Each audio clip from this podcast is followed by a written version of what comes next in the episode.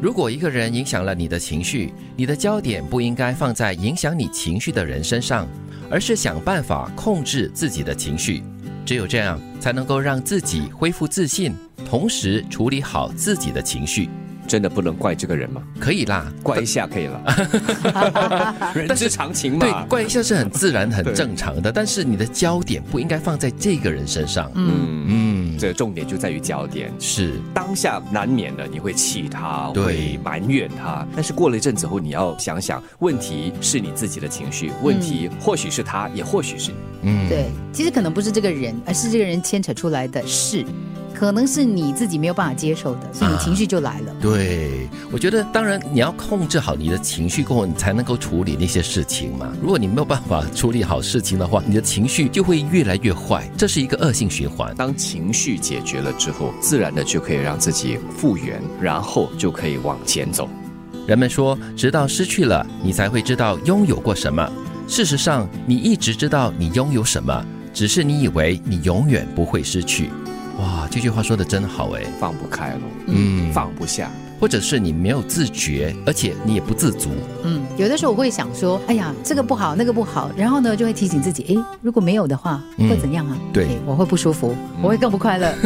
所以这个时候需要发挥你的想象，嗯特别是当你拥有的一些东西，对嗯我们把它当做理所当然，是家人啦、朋友哈。所以有时你可以试想，如果有一天他们不在的话，嗯你会怎么样？是，这个时候你就会珍惜哦。还有你现在拥有的健康，你要想象一下，哎，如果你失去的话，你会怎么样？你就可能会更加的懂得珍惜了。嗯，之前我们不是聊过吗？就是通过想象未来的你，嗯，就可以增加你的幸福是感。是对是，这里也是一样的，想象当你没有的之后，或许你就会更加珍惜当下你所拥有的。嗯，而且很多时候人性就是这样子，就是你拥有的东西，你觉得哦，它永远都会在你身边的，嗯，你不会意识到它会失去的那一刻 Take for granted，啊，就是太过理所当然了。其实我觉得这个过程很好、哎。嗯，就是可能你你会想象说，我失去了哦，我心会慌，我会更不快乐，你就会更珍惜。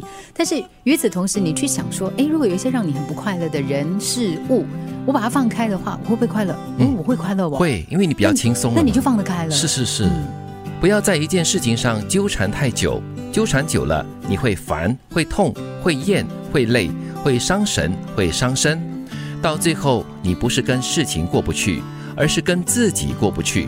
无论多困难，你都要学会抽身离开。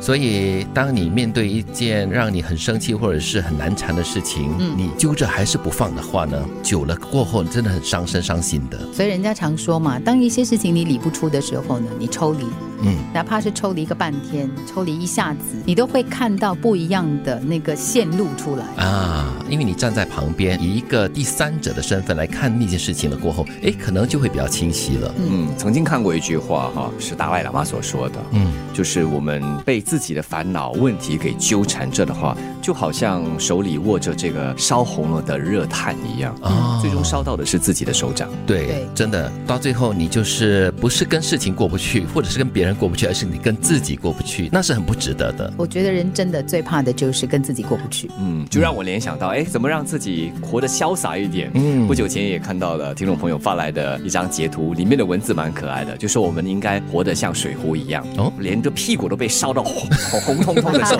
我们还可以开心的吹着哨子呢。哦，对哦，那是旧式的那个水壶是吗？ 所以啊，哎，这样的水壶论哈、蛮好用的。诶，是蛮有趣的。